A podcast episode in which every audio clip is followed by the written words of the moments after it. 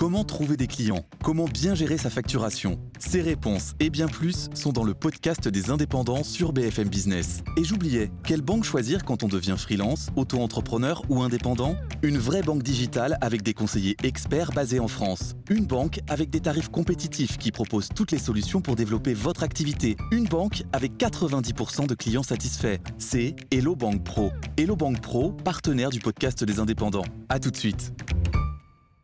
L'ESCP et BFM Business vous présentent Raconte-moi un économiste de Jean-Marc Daniel. Épisode 6 Léon Valras, le chantre de la concurrence. Parmi les économistes français les plus connus, il y a Léon Valras. Il est surtout connu euh, à l'international, il est connu euh, dans le monde entier où on parle d'équilibre général valracien et de commissaire-priseur valracien.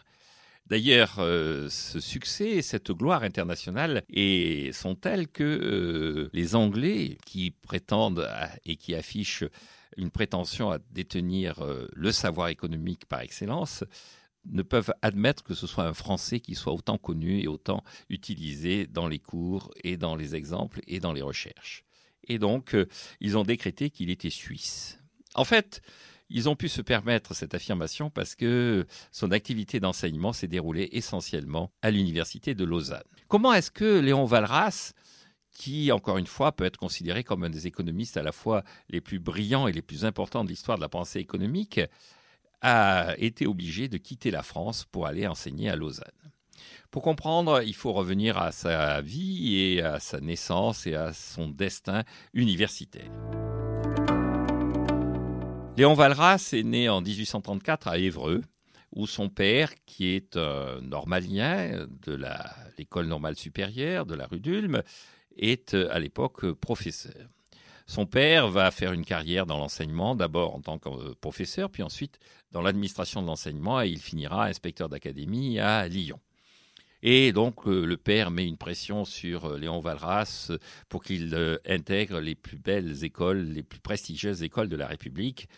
Et donc, il lui demande en fait d'intégrer l'école polytechnique. Or, Léon Valras est collé au concours d'entrée à l'école polytechnique.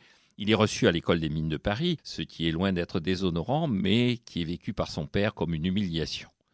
Les deux hommes ne se parlent plus et Léon Valras fait une dépression à tel point qu'il ne finit pas ses études à l'école des mines et il quitte le système scolaire et universitaire avec comme seul diplôme le baccalauréat.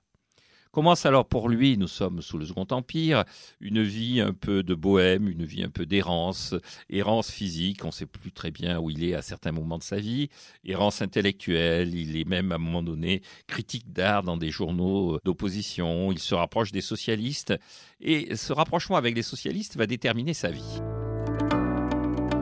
En fait, ce qui le frappe dans le mouvement socialiste du Second Empire, c'est le décalage qu'il y a entre les intentions, la volonté d'améliorer le sort du peuple et les solutions qui sont mises en avant, notamment sur le plan économique. Il publie plusieurs articles pour dénoncer l'irresponsabilité, l'incompétence des dirigeants républicains et socialistes sur le plan économique. Et il considère que son rôle va être de donner une analyse et une expertise sur la réalité économique, et notamment du système capitaliste, pour permettre d'en corriger les travers et pour permettre d'améliorer la situation des plus défavorisés, notamment de la classe ouvrière. Cet ensemble va le conduire à trois idées fortes qui vont marquer par la suite le développement de la pensée économique. Le premier élément, c'est qu'il va s'interroger sur l'origine des prix, l'origine de la valeur, dans des circonstances où euh, L'héritage de David Ricardo est toujours présent. Pour beaucoup d'économistes de son époque, la valeur, le prix répercute la quantité de travail qu'il y a dans la fabrication d'un objet. Valras dit euh, ça n'a pas de sens puisque euh, en fait le consommateur quand il regarde un objet n'est pas attaché à la réalité de la fabrication, il est attaché à l'utilité qu'il en retire. Et donc il rejoint en ça les économistes qui sont en train d'émerger autour de lui, notamment au Royaume-Uni, en particulier un économiste qui s'appelle William Stanley Jevons, qui dit ce n'est pas la quantité de travail, mais c'est l'utilité qui va faire la valeur d'un objet. Sauf que Valras dit, mais l'utilité, c'est le point de vue du consommateur. Le consommateur, effectivement, achète en fonction de, euh, du service que lui rend l'objet. Il compare en permanence ce service au prix qu'il va débourser. Grosso modo, l'acte d'achat est déterminé par la comparaison que fait le consommateur entre le débours, le fait qu'il verse une certaine somme d'argent, le fait qu'il perd une partie de son pouvoir d'achat et l'utilité qu'il récupère en acquérant l'objet grâce à ce débours. Mais euh, Valras dit c'est une vision qui est une vision exclusivement centrée sur le consommateur. Le producteur est quand même euh, important. Il ne faut pas l'ignorer. Si l'objet est sur euh, le marché, si l'objet va être vendu, c'est qu'il y a quand même quelqu'un qui a décidé de le fabriquer. Il y a quelqu'un qui a réfléchi à cet objet. Et donc, plus que l'utilité, c'est la rareté qui va déterminer le prix d'un objet. C'est-à-dire, c'est cette comparaison entre euh, la quantité de pouvoir d'achat que détient le consommateur, la réalité que le consommateur euh, attache à la réalité, le bien-être que le consommateur attache à cet objet, et puis euh, la quantité d'objets qu'il y a effectivement sur le marché, lié au comportement du producteur. Il appelle ça la rareté, c'est-à-dire grosso modo, il dit il y a un équilibre naturel qui se fait en économie entre l'offre et la demande. En ce sens, il rejoint Jean-Baptiste C. Mais ce qui est en jeu, dit-il, c'est de véritablement interpréter le prix comme le moyen de réaliser l'équilibre entre l'offre et la demande. On arrive à sa deuxième idée, c'est est-ce qu'on peut démontrer sur le plan mathématique que l'égalité entre l'offre et la demande est issue du comportement du consommateur et du producteur? À la vision de Jean-Baptiste C, où Jean-Baptiste C dit en fait le consommateur ne peut agir et ne peut dépenser que parce qu'il a reçu des revenus du producteur, et donc naturellement, producteurs et consommateurs sont en contact par l'intermédiaire de cette distribution de revenus, et il est assez naturel et assez logique que l'offre soit égale à la demande. Valras dit le véritable mise en contact ne se fait pas par la distribution de revenus, mais par l'existence d'un système de prix.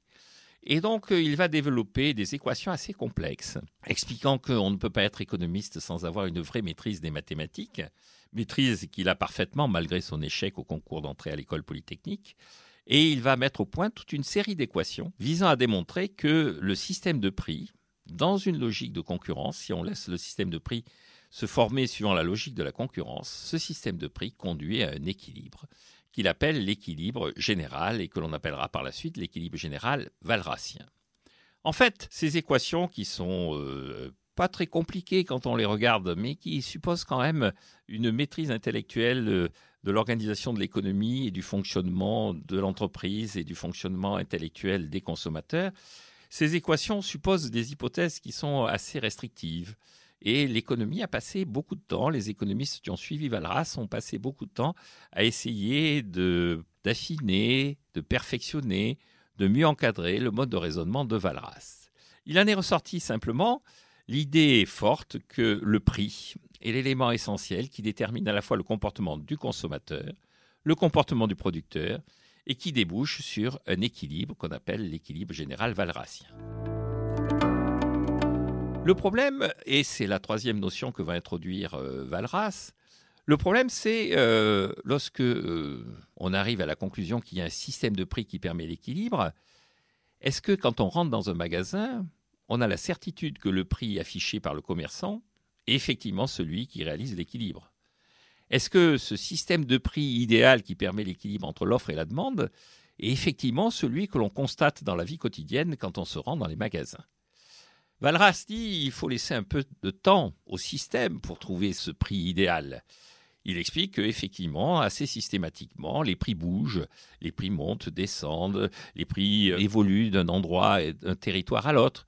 Et donc, euh, il y a un processus qui est une sorte de processus de tâtonnement par lequel le système économique concurrentiel finit par euh, converger vers ce système de prix d'équilibre qui permet l'égalité entre l'offre et la demande. Et donc il imagine que ce processus de tâtonnement peut être assimilé à une sorte de, commissaire-priseur, c'est-à-dire qu'il y a implicitement dans la tête de chaque individu, quand il rentre dans un magasin, une sorte de commissaire-priseur qui va lui afficher un prix et puis, euh, il va se poser la question de savoir, mais est-ce que c'est vraiment le bon prix? Et il va euh, demander aux commerçants, dans une sorte de négociation un peu de bazar, est-ce que vous êtes ferme sur votre prix? Est-ce que vous êtes convaincu que c'est le bon prix? Or, le commerçant, lui, il a eu un peu la même attitude à l'égard du commissaire-priseur. Il s'est mis dans sa tête a échangé avec ce commissaire-priseur euh, fictif et il s'est posé est-ce que c'est vraiment le bon prix? Est-ce que c'est pas trop élevé? Est-ce qu'au contraire, je ne suis pas en train de me faire avoir?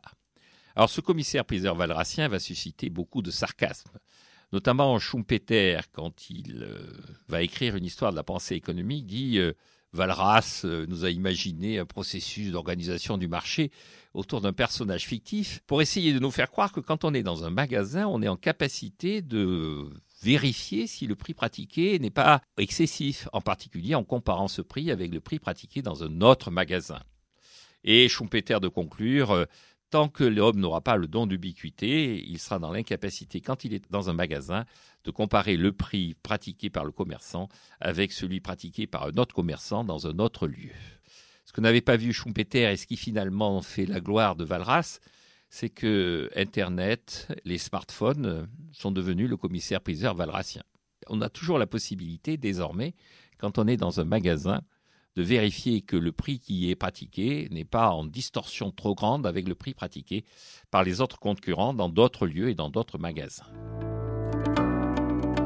Valras, euh, néanmoins, ne verra pas l'émergence du smartphone puisqu'il est mort en 1911 après avoir été euh, obligé de s'exiler pour vivre et pour pratiquer l'enseignement en Suisse. En effet, en 1870, quand euh, le Second Empire s'effondre, il pense et il espère pouvoir trouver une place dans l'enseignement public français rénové par l'avènement de la République.